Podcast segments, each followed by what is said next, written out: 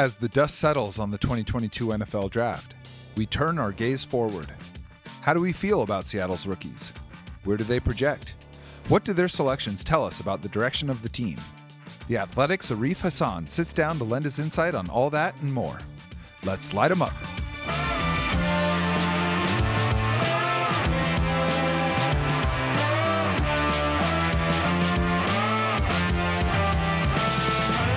I'm Jacson Bevens, and this is Cigar Thoughts.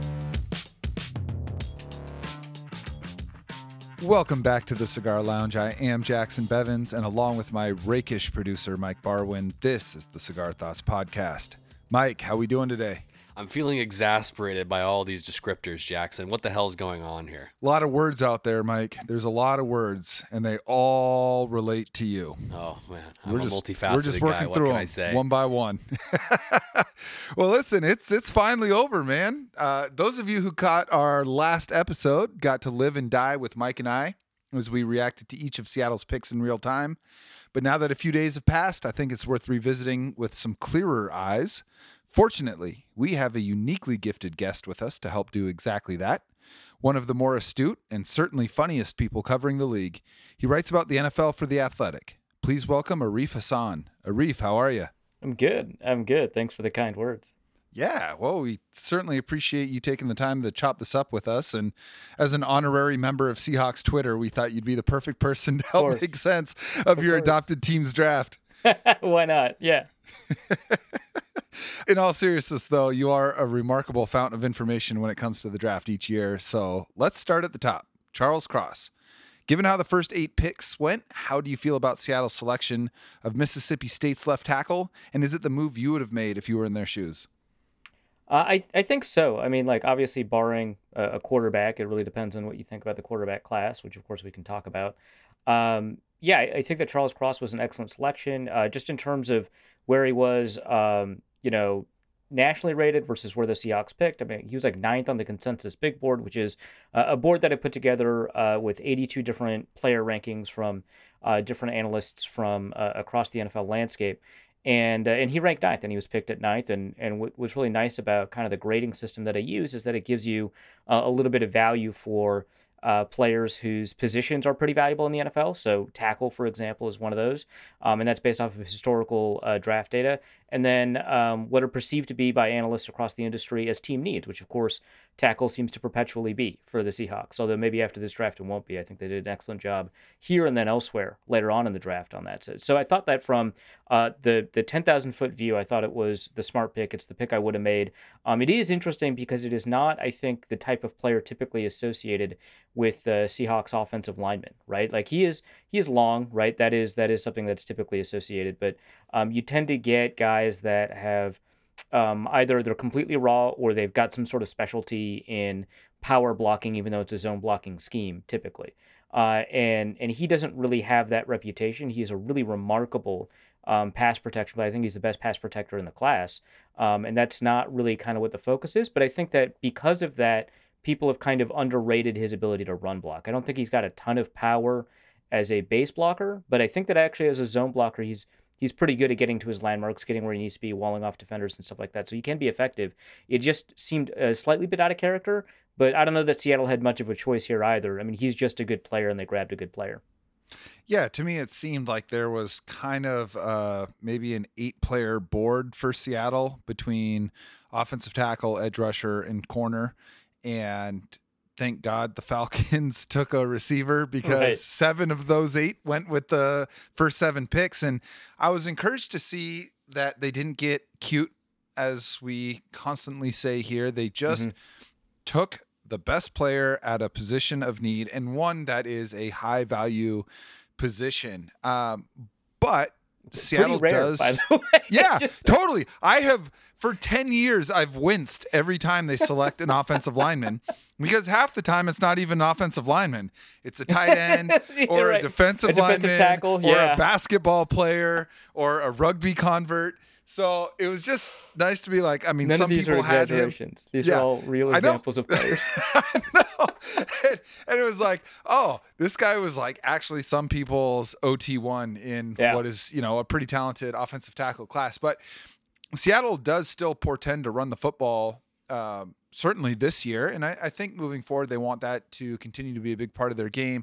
You talked about his ability to block in a zone scheme, and you know, man blocking versus zone blocking are kind of terms we just throw out. Mm-hmm. But correct me if I'm wrong here, just to kind of help illuminate everybody.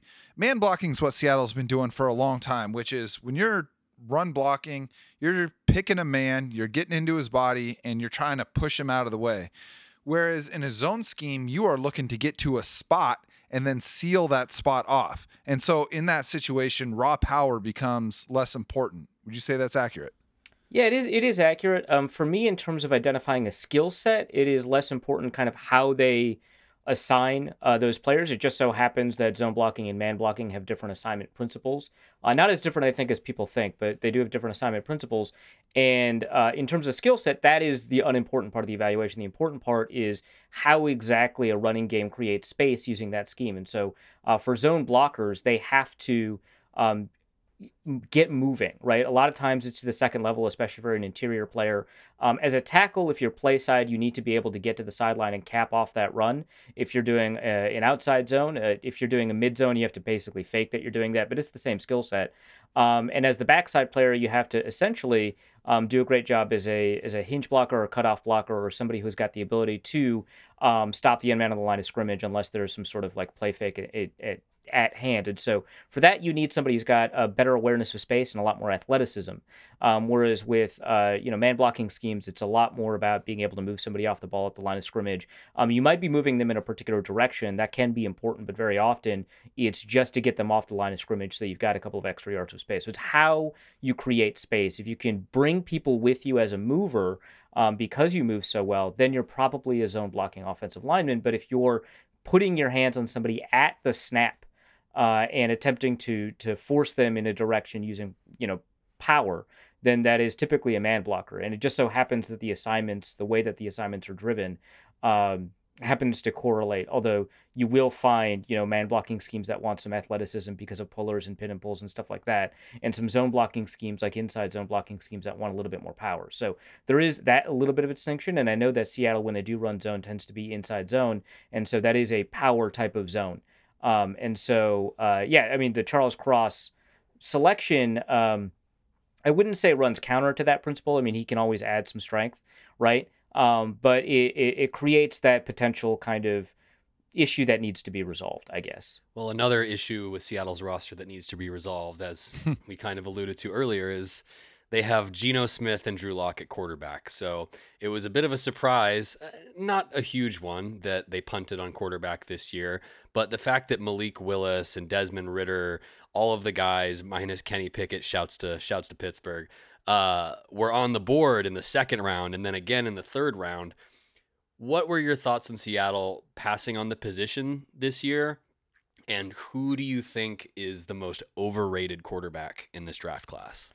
Um, that's interesting. So I thought, honestly, it did make some sense for Seattle to pass on the position, although um, they have the unique history of, of making do with a third round quarterback. I think that in Russell Wilson's case, it was a little bit unique because he had a bunch of first round traits, right? And it was just like the one or two things where you're like a little bit concerned. And turns out those things historically don't even matter all that much anyway. And so I don't know that you can unicorn your way into, you know, getting another third round pick that's got, you know, those first round traits. So I understood it. Um, I, honestly, I just like take shots as often as possible.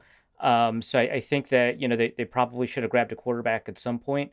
Um, especially, and we can talk about the third round pick. I don't know that, that, that Kenneth Walker was going to do a ton for you, given that you know they're already running backs on the roster, and yeah, he might be the top running back by a lot of people's estimation, but the the drop off in talent to like a fourth or fifth round running back, even though there aren't a ton of do everything running backs in this particular draft, um, is not is not all that great. And so maybe you could use that pick to to find a way to secure a quarterback either through a trade up, um, in order to to get ahead. I think because the in the third round, the Falcons picked ahead of the Seahawks. I want to say I don't remember. Ritter Ridder was selected after the Seahawks picked Abraham yeah, Lucas okay. in the yeah. third. Oh, with Abraham Lucas. Yeah, yeah. yeah. Um, yeah, I, I think that despite the fact that I really like the Lucas pick, that maybe the Desmond Ridder pick would have been a little bit better. Um, yeah, so uh, there's that. but um, it, it is pretty understandable given how weak the class was. In terms of like who the most overrated quarterback was, I actually think it is Kenny Pickett. Um, and it's not just because he is the quarterback to go in the first round. Um, I I did not like him as a quarterback prospect very much. I liked watching him in college. He's one of those guys that um, you know, kind of just makes things happen. But maybe it's because i am like a little bit too used to watching like Case Keenum type players. Um, but like he's well, a that's guy the gold that... standard right there. So yeah. But he like he's he's like uh, in a in a really good season he's a really good Case Keenum and in a bad season he's a really bad Case Keenum and Case Keenum has had more bad seasons than good seasons right um I it, he likes to take chances he's got a lot of moxie he's really good on the move he's good good against pressure he, he doesn't get rattled right but his arm, to me anyway, does not make good on the chances that he tries to take, which is exactly, I think, one of the issues with Keenum is that he's got some accuracy issues, but primarily it's an arm strength issue with the types of throws that he wants to make. You know, the Vikings had a, a really remarkable pair of receivers the year that Keenum went off, and that helped a lot. I don't know that you can just trust that from year to year to year, which is why the Vikings didn't renew his contract. And I see a lot of that with Kenny Pickett. I don't really like his ability to get the ball outside the hashes or in between tight windows. Um, so I, I really thought that despite the fact that you know he read the field well and all that, that he shouldn't have been a first round pick because of it. And also, he's an older prospect, and so like some of those things that are positives, you just expect to be positives for somebody who's like 24 or whatever he was, right? Like that's like that's the expectation. If you're a 19 year old quarterback, I'm going to give you a little bit more leeway. If you're, you know, over 22, I'm not. Um, and so that's a baseline instead of a positive for me. And so I, I didn't love Kenny Pickett. I really like Desmond Ridder, but you know he's not that accurate. And for his skill set and the way that he plays, you kind of need that level of accuracy. Um, and then Malik Willis, um, honestly, I'm really happy for him that that he got to a place where he's not going to be pressured to start right away. That he's going to get some time to develop. That um, he's in a system that has like a, a really well defined progression. Um, that it doesn't require him to to be um, improvisational and stuff like that. And that's a really good spot for him. And I think that he actually might end up with a longer career as a third round pick to a team with an established quarterback than a second round pick to a team without an established quarterback. So maybe, for example, Seattle might not have been a great spot for him, even though uh, that seems like kind of a pairing that it, for me fits intuitively. You know, Malik Willis in Seattle just kind of makes sense to me. But um, you know, for Malik Willis's career, I'm I'm kind of happy for for where he landed. Yeah, you know, we had kind of prepared ourselves for Seattle not taking a quarterback this year. And it's something that I was actually strongly encouraging just because I don't think you reach for your savior uh, this year when you've got a lot of capital, both in the draft and uh, monetarily next year to go get that guy in in whatever means you can. So I was I was happy that they stuck with it, but man, every single time it got to Seattle and Malik Willis and Desmond Ridder were still sitting on the board, we're just like, oh man, like do you scrap the plan and just take one of these guys? And and now I've had a couple of sleeps. I'm I'm kind of glad that they just didn't. Um, but they did have two picks at the top of the second round and you mentioned one of them. And despite a lot of rumors uh, about potentially trading up or trading down, they held at 40 and 41 and selected a couple of Big Ten guys. You're from Minnesota. Tell me about Boye Mafe. I like him a lot. I clowned to pick a little bit on Twitter just because um, it did seem kind of Seattle. It's like um, a guy with a particular type of athletic profile that is a super athlete, that is very long, that does require a little bit of technical development, that is also very old um, that like for a draft prospect. Arif said um, no to geriatric players. it's important. Like it, it, it translates. It's important, right? Um, and and the thing is, like, I like Terry McLaurin. He was old coming out. You just have to, you just have to vastly exceed expectations for um, a good college level player. The older you are, like your exp- the bar is just higher uh, every additional year you are while you're playing in college. And and somebody like Terry McLaurin exceeded that. Somebody like Boye Mafe, I don't think necessarily does. That said, I like him a lot. the The issue with him is that he does not have a uh, really great or well developed pass rush hand. Like he, uh, in terms of like the way that that that he strings together his moves and stuff like that. Like he has a little bit of flexibility and bend, although he's much more of an explosion power athlete with a really great get off from the line of scrimmage. Um, my understanding of, of him as a personality, the few times that um, I've talked to a lot of people around here that have interacted with him, is that he's like just like a pleasure to talk to and interact with. He's like just a super cool dude, which is like great. That's like an additional bonus on top of it. Obviously, you'd rather have a good football player, but that's nice. Um, but one thing about him is that there was basically a different pass rushing coach every single year with the Gophers. And so that might explain why he doesn't have um, a remarkably well developed tool set and why somebody might be willing to take a chance on him with all of that um, because he needs to do more once his initial plan of attack fails. Um, and more importantly, he needs to understand how to develop plans of attack against you know offensive linemen. I think he only has something like 13 starts or something like that, right? Like it's not he does not have a ton of experience um, as a starter or a ton of experience as a, as somebody that just has to have a pass rush plan. He is a ball of clay. That said, at 260 pounds, he ran like a four five three or something nuts like that, and he had a 41 inch vertical at his pro day at 259 pounds or 257 or something like that. Just like a remarkable, remarkably explosive athlete with just a little bit of agility and and, and bend um, to go with it and you can work with that. And you know, I think he's got kind of the natural instincts to be a run defender, even if he doesn't have some of these other instincts as well developed yet. Um, and again, from a technical perspective, he has to improve as a run defender. But you know, this is kind of like what it is as an edge defender. A couple of years ago, you could get this kind of guy in the third round. Now, uh, in part because of Minnesota's Danielle Hunter, you can't. All of these super athletes at the edge position, where athleticism translates more than any other position, um, they're getting pushed up a boards because everybody knows how much how important athleticism is. So players like you know Boye Mafe or Bud Dupree or Travon Walker will get pushed up boards, um, despite the fact that they need a little bit of help there. Um, and so, uh, you know, in the past, this would be a third round guy that you'd be able to develop. Now it's a second round guy that you have to be comfortable knowing that that he's got to develop. Like you could put him on third down right away and say, hey, just get after the passer. Um, and he's going to struggle a little bit there right away as a designated pass rusher. Um, but you can get some value out of him year one. But really, what you're drafting him for, despite being a second round pick, is hoping that by year three, you know, he turns into you know a really devastating player. Now, right after Mafe, Seattle waved their dicks in the face of the analytics community and selected running back Kenneth Walker III from Michigan State. I like the pick. I think he's the best running back in the draft for the way I foresee Seattle using the position but a lot of people think it's a misallocation of draft capital, especially with so many other needs on the roster. What are your thoughts?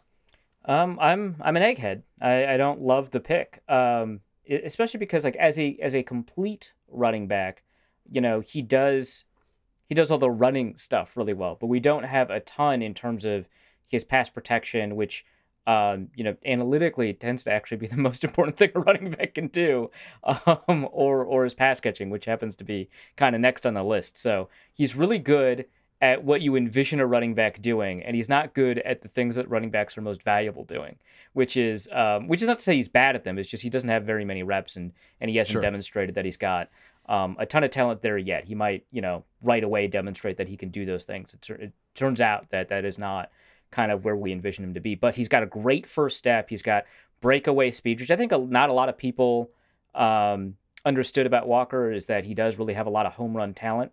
Um, you know, because people are comparing him to Breece Hall, who absolutely does have that.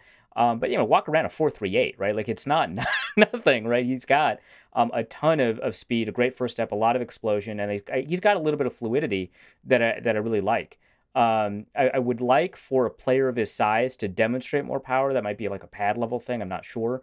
But he's a very versatile runner in terms of the things that you ask a running back to do. If you want him to pad it into the goal line, you know, maybe that's not his greatest skill, but he can do that. If you want him to get, you know, four yards in first and 10, you know, he absolutely can do that. If you want him to run outside zone, inside zone, if you want him to run power, whatever, he could do all of those things, right? And, and, and he's really excellent in terms of his ability to find small spaces and, and make the most of them. He's got really good vision.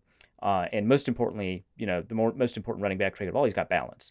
Um, and so, uh, as a running back, I, I, think that he's quite good in terms of his position on the consensus draft board. Um, you know, Seattle picked him basically exactly where you would expect somebody like a running back like that to go. Um, I think he was ranked mm-hmm. 41th, uh, 41th, 41st or something like that. Um, on the, it looks like 43rd actually, and he was picked at 41, which is exactly what you want. Um, the board dinged him because uh, he does not play a valuable position, nor was he perceived as a need for the Seahawks, given the fact that they've got a number of running backs on the roster. Which, by the way, I disagree with pretty strongly. But That's I, fair. I, know, I, the- I can see kind of surface level. You've got Carson and Penny there. Why are you using such a high pick on a running back? But I don't think you're counting on either Carson or Penny for very long. I, I would not be surprised if Chris Carson has carried his last football and Rashad Penny's on a one year deal. I, I think that's fair. Uh, the the board the board's grades are only as good as the inputs, right? Of course. Um, but uh, primarily, whether or not it was a need at running, I would have just picked a running back later. Obviously, not somebody who's as good as Kenneth Walker, um, because you know the the running backs are ordered pretty well. But like Brian Robinson, I thought would have been a great pick later on. Um, so that that's kind of like where I, I stand there. Um, but otherwise, like I mean, he's a good player. You just need to make sure that he understands kind of what the assignments are in pass protection. Like, and and that's really important because like you know I cover the Vikings. The Vikings, uh, Alexander Mattison is a really good pass protector when he knows what his assignment is, and he very often does not know what his assignment is. um, and so, uh, you know, that's you know, it's it's just as important to to learn the assignment as it is to get the technical skills to be a, a good pass protector, and then get him to run routes because you know Walker has the athletic ability to be a good pass catcher, but he's not demonstrated very much of that over the course of his career. So, um, I, I think that. Um, you've got some opportunities to gain some value here. I think that in terms of the things that running backs are most valuable at, he's not the world's best back in terms of that.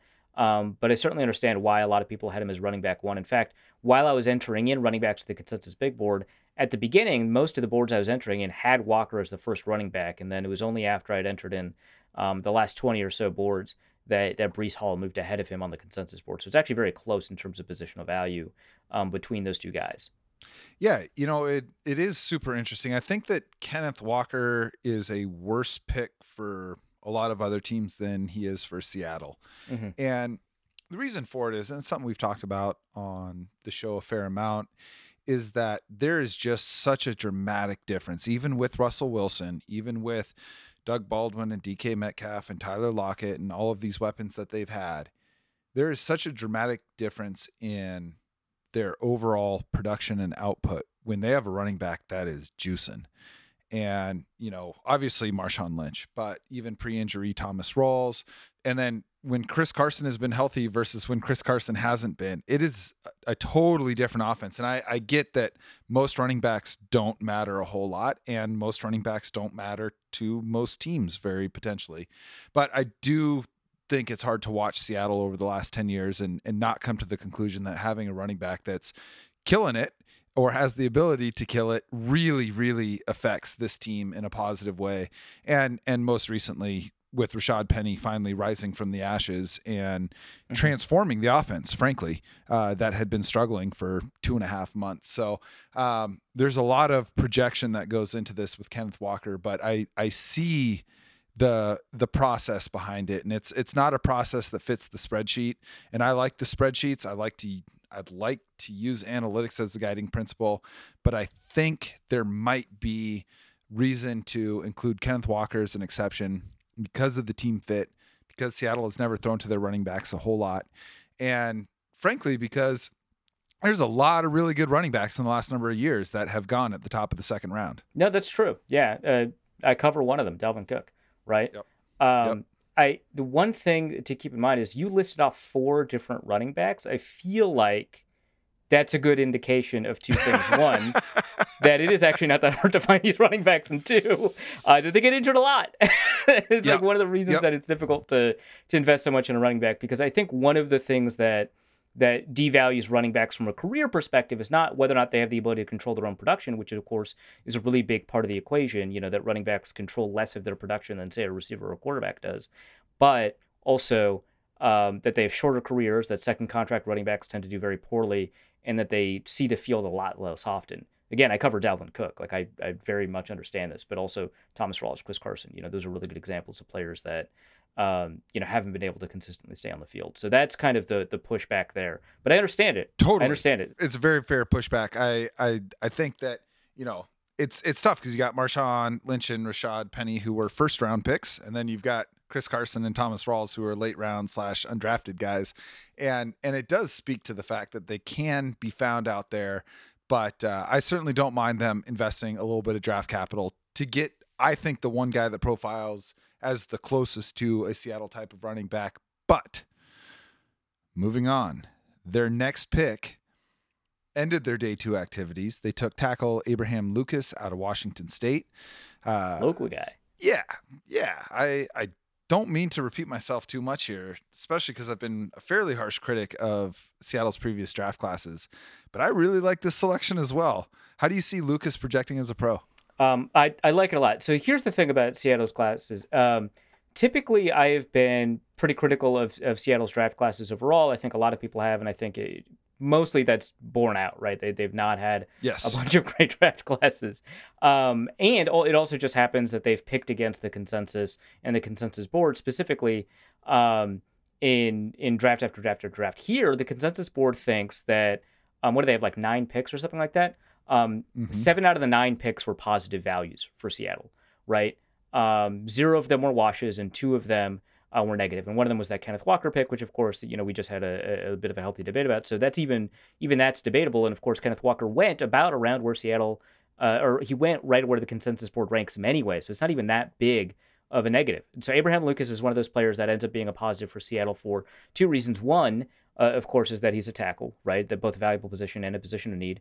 Two, I think that something the board doesn't know is that he's a right tackle, right? So you got Charles Cross who's played left tackle his whole career. You've got Abraham Lucas who's played right tackle his whole career. You don't have to teach them opposite sided footwork, right? Which I think is, I mean, you, still have a lot to teach Abraham Lucas from a footwork perspective, but sure. you, you, don't have to, um, you, you don't have to worry about, you know, making sure that he's functionally playing um, left-handed, right? So like that, that helps a lot. Yeah, I and I want to talk about this a little bit. We had uh, Matt Nichols on earlier during the season, who was a very accomplished collegiate offensive lineman, and he talked about the difference between playing the left side of the line versus the right side of the line. And he's like, if you think that it's not that difficult, just try putting your pants on with the other leg first next time. Like it requires thought and effort from mm-hmm. how you've always done it. Yeah.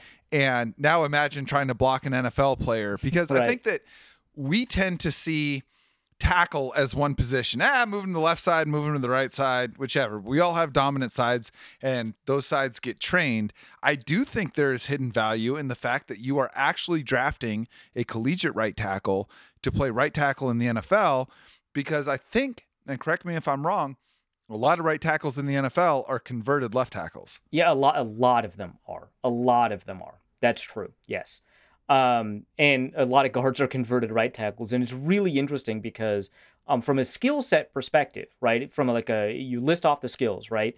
Um, a college right tackle or a classic college right tackle, maybe not a modern college right tackle, has the guards that a classic uh, has the qualities that a classic NFL guard has. And so it actually does kind of make sense from that perspective. But in the NFL, you need pass protectors on both sides. Uh, and so that's what ends up happening. But you're right. Like if you ask an offensive lineman nine out of 10 times, and I've asked a bunch of offensive linemen over the years and offensive line coaches over the years, is it more difficult to switch sides or to kick inside on the same side, right? Is it more difficult to switch from left tackle to right tackle or left tackle to left guard? They will almost universally you know, more than nine out of 10 times, maybe, will say it's more difficult to switch sides than it is to switch positions. So that, like, that is how important it is because playing deliberately is the opposite of how you want to play football, but you have to um, you know, if you're switching sides before, you know, you you nail down those neural pathways, muscle memory, right? Before you can have that as part of what you do. Your Tyron Smith that switched from right tackle in college to left tackle in the NFL, which is actually more because of a limitation of Matt Kalil, but he had to play right tackle in college, he plays left tackle in the NFL. That's extremely rare, right? Um, mm-hmm. it is it is tough mm-hmm. to switch positions, so or, or switch um, switch sides. Um, but yeah, so I, I, think that you've got somebody who you typically don't get in the third round, right? I don't think you typically get somebody in the third round. Do you feel comfortable starting right away? Now, again, he plays the Washington State system, right? So there's like it's not what the NFL does. Um, we've we've seen players like, like Andre Dillard, for example, just now did not get his fifth year option extended, right? Um, we've seen players struggle to adapt from you know those systems, and Seattle has drafted from those systems before, and they've had players struggle as well. I think they, like Germain Ifedi, I think came from a, a similar system. Um, but you know that that is an issue, right? Like he's got the size and the body of a guy that has the ability to be a devastating run blocker, and in the situations where you've seen him be a run blocker, it has been good, right? But it is pretty rare. Like you ask some of these coaches that run this system, um, you know, hey, would you would you ever consider a season where you don't run the ball at all? And like sometimes they'll be like, yeah, I've thought about it. like that's the system that he's coming from, right? Right, so, right. so there, there is there is something there, but he does project as somebody who, with his skill set, uh, I mean, he's super athletic, right? He's got all of that with him. He ran like a four nine two or something like that, three hundred sixteen pounds. That's incredible, right? He's got a great um, 10 yard split. Um, he had a really great set of agility scores for somebody his size. You know, he is athletic, but he is somebody that you feel like with the amount of power that he has can translate well into the run game. He just needs to get his footwork right and his handwork right uh, in terms of being uh, a run blocker. But I think that you can like one of the issues is that sometimes you don't get players that, um, as like Paul Alexander, the offensive line coach formerly of the Bengals and the Cowboys, would say is that sometimes out of these systems you don't get players that are mean enough that want to punish people. Which like it's funny to think that a system can change the attitude of a player, but yeah, sure, why not? Sure. I don't really think that that is a concern with somebody like Abraham Lucas. I think that he does like to play with a little bit of edge. So um, I like him a lot. I think that this is a good pick. I think that you do get a little bit of a value add with the fact that you know he he played right tackle. Um, I think that you can have him do all of the athletic zone stuff that you know you would ask Charles Cross to do. I, I think that he has the power and the punch to be able to do all of the um, power-based run blocking stuff that you need him to do. Um, it is just you know he need he just needs the reps to do that, and you know maybe he'll pick up quickly enough in one off season that'll be effective there. But I expect you know that there's a really good chance that he starts right away, but he's not going to be a good run blocker for about a year and a half or something along those lines. When we had Doug Farrar on a couple days ago, he had mentioned that a projection, a potential uh, best case scenario for Lucas would be a guy that you cover, your own personal tight end to OT convert, uh, Brian O'Neill. Yeah. What yeah, do you think about yeah. that? How does that how does that line up? I find that funny. I actually, uh, when when Brian O'Neill was getting first round steam that offseason in the in that draft season, um, and I saw him at the Senior Bowl, I was like, this dude is not a first round pick. He does not know how to play tackle very well. Um, that sure sounds like a and I- Seahawks offensive lineman to me. um, and and and he, and he, had, and he had a lot to learn, right? He had a lot to learn, especially as a run blocker. Um, I, I think what's kind of funny is that a lot of people perceive pass blocking to be more difficult than run blocking. And in many ways, it is. Um, but that is an athletic limitation. From a technical standpoint, learning the technique, run blocking, is typically much more difficult to teach his technique and to learn his technique than than pass protecting. Um, it just so happens that when defensive linemen are geared to pass rush, it is a little bit easier once you have the technique down to be able to be an effective run blocker. Um, and so it takes a little bit longer for um, somebody who doesn't have that run blocking technique to get it down. And Brian O'Neill, you, right away, was actually, I mean, he didn't play right away. They, they had Rashod Hill play right tackle for a while. Um, but when Rashod Hill got hurt, um, possibly less than the Vikings let on, they put Brian O'Neill in. And, well, yeah, I guess he's hurt. I guess our rookie has to play. And he, and he played pretty spectacularly as a pass protector. Didn't give up a sack for like two and a half seasons, something like that. Um, yeah, just wild stat. And then um, uh, and and he and he and he gained ground as a run blocker over time. And now he's a pretty good run blocker. He's still a really great pass protector. Um, it's interesting because I feel like he's overrated by Vikings fans by a substantial margin and underrated nationally in terms of his ability to play right tackle. So he's kind of in this weird gray zone. Sounds like every player on every team. But like we, I talked to like Vikings fans. Do you think he's the best right tackle in the NFL? I'm like, not even close. What the fuck are you talking about? I don't know if I can swear.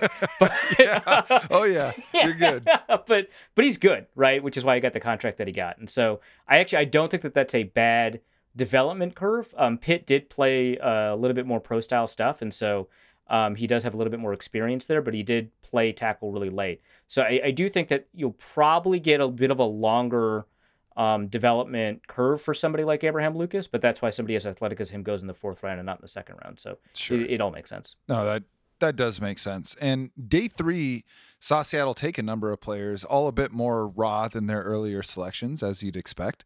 But like Lucas, have some pretty intriguing upsides. Those players include Coby Bryant, a cornerback out of Cincinnati, Tariq Woolen, another corner who was a convert from receiver with some freak measurables. Uh, he's from University of Texas San Antonio. They got another edge in Tyreke Smith from Ohio State. And finally, a couple of receivers in Bo Melton out of Rutgers and Dareke Young from Lenoir-Rhyne. Anybody stand out to you from this group? or from the list of undrafted free agents that Seattle picked up? Yeah, I mean, uh, from the the players that I'm familiar with, um, I can just run through it really quick. Coby Bryant, I thought was a great pick. I think that he's got the ability, despite playing in the fourth round, to play right away. Um, he was targeted a ton because he's playing opposite Sauce Gardner, and uh, very often quarterbacks or offensive coordinators would throw at Sauce Gardner once at the beginning of the game to try and make a statement, get picked, and then try and throw a Coby Bryant for the rest of the game. and and and and Bryant's, you know, you know, elevated himself to the task. He did a really remarkable job, and in fact, because he got targeted so often, he has a ton of on-ball production. I was just gonna say, man, the guy had I I think it was ten picks and forty five pass pickups, which is like bananas numbers. And I wanted to ask you specifically: Is it just because no one was throwing a sauce? Yeah, no, it was. I actually I uh, I asked a um a, a, a Mac uh, coordinator about this. I was like, hey, so this Coby Bryant guy is pretty good. He's like, yeah, okay. There's a reason that he has so many pass deflections because he gets targeted so often. Coby Bryant is a really excellent player, but Sauce Gardner is unreal. And yeah. and so uh, you know, every so often we'd we'd feel it, you know, we're like, hey, you know, our receiver, we think our receiver is the best in the conference. He'll go up against Sauce Gardner. We'll we'll we'll we'll go deep and we'll we'll test it out. We've got a great quarterback. We'll do this, and then they never again. Uh, and so and and so which gives Bryant a ton of experience, right? Because there's sure. there's like reps where you're covering uh, a receiver, that's important experience, and then reps you're covering a receiver and you're targeted, and that's even more important experience. Um, so because of that, his on-ball production tricks I think a lot of people um, and again, he's a good player. I want to say he's not. Tricks a lot of people, and which is why he won so many friggin' awards coming out of uh, his final year, right? Because he's like first team All American, first team All Conference. He won the Jim Thorpe Award for like the best defensive back in the country, even though he wasn't even the best defensive back on his team. Maybe not even the second. I mean, they had some good safeties too, uh, but but he's a really good player. Um, it's just easy to get tricked. I mean, he's got uh, a sure. decent amount of length. He obviously is tall and he's athletic. He ran, I think, a, a four four seven at his pro day, which I think is more accurate to the way he plays than the four five that he ran at the combine. Um, but you know, there there is still a, a little bit. You know, his fluidity is not quite up there with some of the top um, corners, which is kind of why he was picked where he was. But I feel comfortable playing him pretty quickly. Tariq Woolen, 6'4, ran a 4'2'6. I'm like, I don't know how many 6'4 guys run a 4'2, right? Like, that's incredible. None. Z- literally zero in history. yeah. So, uh, I love the pick, right? Especially that is a super Seattle pick. That's an incredibly Seattle pick. The fact that they got somebody who is ready to play corner a little bit more immediately is like a funny addition that helps with the pick. But he played receiver for like three years, I think, or he redshirted one of those years um, before converting to cornerback. He actually had a decent amount of on-ball production given that. But yeah, he has a ton to learn. Um, but I really, really like you know the pick. He's uh, strangely, in how crazy this class is, he's probably the second most athletic corner in the class. I think Zyon McCollum from Sam Houston State, you know, um, is probably a better athlete just in terms of after you adjust for all of those things. But like, nuts and absolutely perfect for the kind of system that Seattle had run in the past. You know, they run it a little bit less now, but um, will allow them to shut down a lot of the sideline stuff. And so I, I really like that pick a lot. Um, I don't know a ton about um, Tyreke Smith from from Ohio State, so or ty- yeah, so I'll let that one go. Bo Melton, uh, super complete, uh, every element of athleticism he has it. Um, he's uh, I think he's primarily going to be a return guy for Seattle. Mistake me if I'm wrong uh, or correct me if I'm, I'm mistaken, but um, I kind of like that development path for him. I, I, think that there is a lot to learn for him. Um, but uh, I really like just the overall package. I thought he should have gone a lot earlier in the draft, so I thought that was a good pick. I don't know anything about Dareke Young, um, so I'm sure they. You, you haven't pick. been scouting Lenoir-Rhyne. Uh, strangely, I have been, but not that guy. With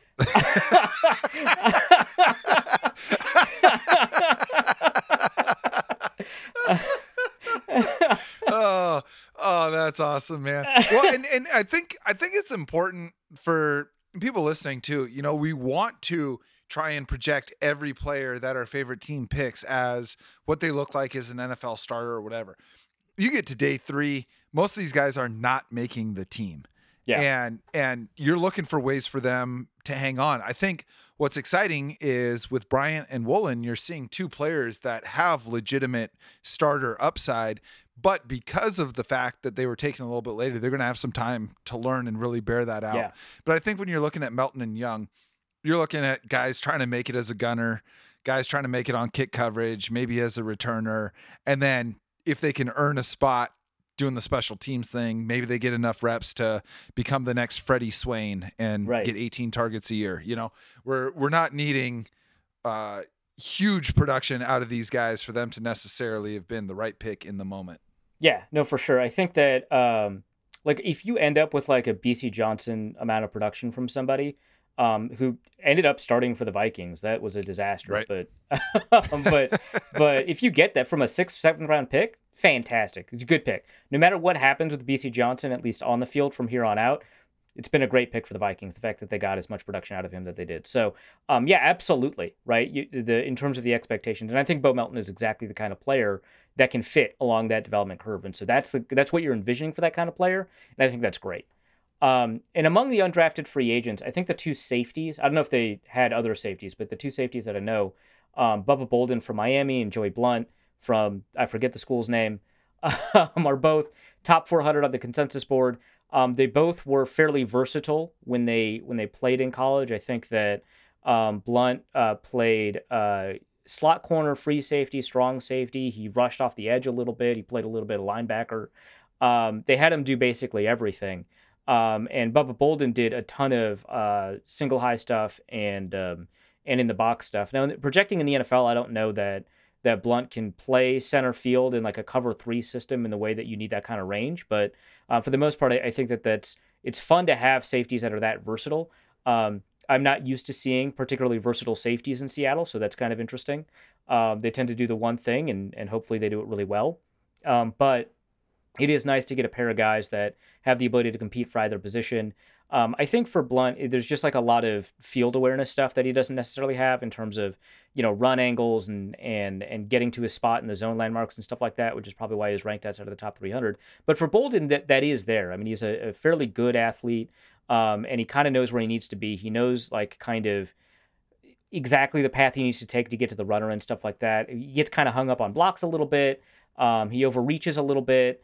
Um, his tackling is not like remarkable. Like he likes to hit, um, but very often his most successful tackles are like ankle tackles and stuff like that. So um, there's a bunch of weaknesses here that that drop them completely out of the draft, and that's fair. But I like that um, they're uh, in college they were athletic enough to basically do everything that was asked of them. In the NFL, that athleticism is going to be a little bit more limited in terms of what they'll be asked to do. Um, I wouldn't expect either of them to be kind of man coverage guys, and they did both of them did that in college. Um, but I, I think that that experience and that their um, overall ability to play a variety of positions, especially cover two type stuff or cover four type stuff, um, is is going to be really helpful. So I like both of those undrafted free agents a lot. The rest, I don't know anything about. That is just remarkable to me that you could go like that off a couple of undrafted guys for a team halfway across the country, but that's why we brought you in. All right. All right. Everybody loves the draft grade. And the grades Seattle's received so far from the national media have been surprisingly pleasant. Ones that you're happy to show your mom when on report card day. But I want to know what you think about each of these picks. So, rapid fire, grade the selection. Charles Cross, Uh, a plus, Boye Mafe, A minus, Kenneth Walker, C, A minus, gotcha. Abe Lucas, uh, B plus. day three as a whole. Uh, give it an A. That that is a good draft, folks. when you got Arif giving you that many A's and B's, that is a good draft because this guy knows his shit.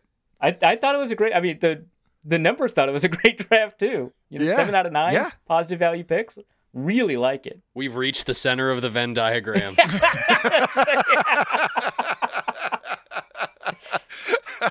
I mean, honestly, though, it's just it's there are a couple of uh, things that were just nice about the draft experience as a Seahawks fan. For the first time in ten years, I'm not googling a day one or day two pick, uh, and I'm also not spending the next two weeks like sifting through just the universal panning of their approach. And for the longest time, I was like, oh, everyone hated their 2010 through 2012 drafts too, because they went against the consensus boards and all these things. And those were amazing drafts. But then it was like, 2013 through 2018 happened and it was like yeah actually actually it might be time to get back on the train tracks. And they definitely did that with this draft. It's been Yeah. awesome. Yeah, it's nice to see Matty Brown not spinning his wheels trying to justify every pick. I think, I think now that he's got some teeth to bite into, he'll be happy. yeah, yeah, for sure. Well, listen, finally, finally, last question for you. As you look at Seattle's draft overall, what does it tell you about how Seattle's positioning itself in a post Russell Wilson, post Bobby Wagner world?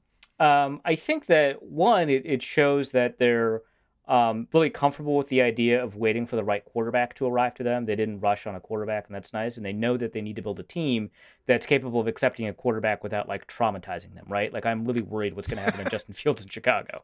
Oh man, seriously, God, it is tragic over there. Yeah, and they're like, hey, we got you a right tackle last year. We didn't play, but we got a right tackle last year, so you're good, right?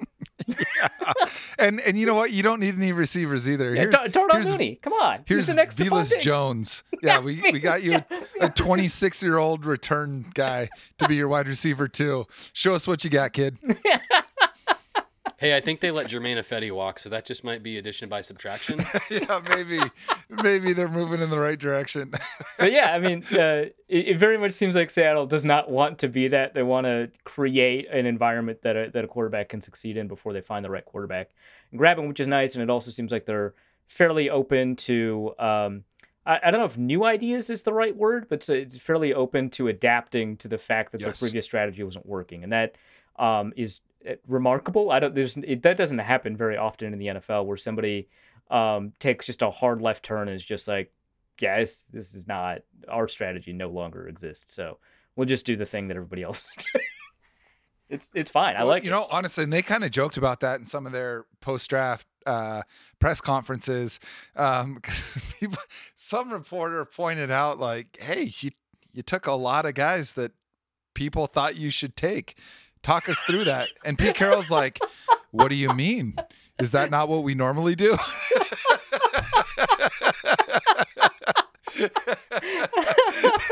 it, it was awesome and it and it it showed you know you you picked the perfect word adaptability and one of my frustrations with Pete Carroll and John Schneider has been me projecting a lack of adaptability onto them mm-hmm. but I think it's important to remember that when you spend 40 years building a philosophy that has taken you to the absolute heights of football winning national championships winning a Super Bowl that it's not just like, oh, hey, a couple of drafts didn't turn out, let's just pivot. Like you are turning a battleship, and and I certainly applaud uh, Seahawks leadership for at least giving that an attempt. Um, so uh, you know, I'm I, I am pleased about that, and I'm glad they're not rushing the process. I didn't get a sense from this draft that they approached it like they were one or two players away from competing for a Super Bowl Absolutely. and and reaching because Pete's 70 something and you know there's Jody Allen was there in the draft room with them she is starting to, to exert some influence on how things are going so that's uh, that's I- Mike I Dugar's s- theory for why the draft was so good. By the way, that she yeah, in the room. I, I know. I saw that. I saw that. We we had Mike on the show too, and and yeah, that doesn't surprise me one bit. But so Paul was down for the weird shit, huh? I, yeah, I, I think I think that what probably happened is Pete and John earned a little bit of hands-off treatment from uh, Paul Allen by Yeah. crushing those first three drafts, and and now Jody is saying enough of that. But either way, you know, I I was worried that there would be external pressure to try and win 10 games again next year and make some playoff push that they're very clearly ill-equipped to do. So I'm I'm into the slow play on it. I really like it, especially because like um, you've got players that that are perfectly suited for that kind of slow play. Because now you don't feel rushed to play Abraham Lucas, you don't feel rushed to play Tariq Woolen, knowing that your coverage is getting burned or whatever. You don't feel like, well, we got this other fourth round corner, maybe we can get him in. Um, let them, you know, adapt and, and learn and evolve at their own pace for sure. Listen, man, this has been an awesome conversation. I really, really appreciate you taking the time. Before we get out of here, why don't you let the people know where they can get more insight like this? Yeah, for sure. Um, you can follow me on. Tw- I don't know if you'll get much insight from my Twitter, but why not? follow me on Twitter at Arifasan NFL, A R I F H A S N NFL. Um, you can read my articles at the Athletic, theathletic.com slash author slash Arif dash Hasan. Um, and I've got my own podcast, Norse Code, where uh, I, I did a lot of this for the Vikings class. Honestly, it's very similar. Um, the most recent episode. So go ahead and check that out. Hey, man. Again, again, we appreciate it so much. And that's going to be a wrap for us as well. Another huge thanks to Arif for joining us and to you out there for listening. If you're checking us out for the first time, make sure you're subscribed to the podcast so you don't miss an episode. And feel free to give us a follow on social media as well. You can find me on Twitter at, at Jacson Bevens. That's J A C S O N. Mike is at, at Mike Barwin, and the show itself is at Cigar Thoughts. You can also find us on Instagram at Cigar Thoughts NFL and on Facebook at Seahawk Cigar Thoughts. Of course, you can listen to this show and read every article at fieldgulls.com slash cigar thoughts. And if you're listening on Apple Podcasts and like the show, drop us a five-star rating and leave a quick review. We remain incredibly grateful for your support as the show continues to grow, not just tuning in, but in leaving the reviews and sharing on social media. And we appreciate it so much. We'll be back soon, but in the meantime, onwards and upwards, my friends.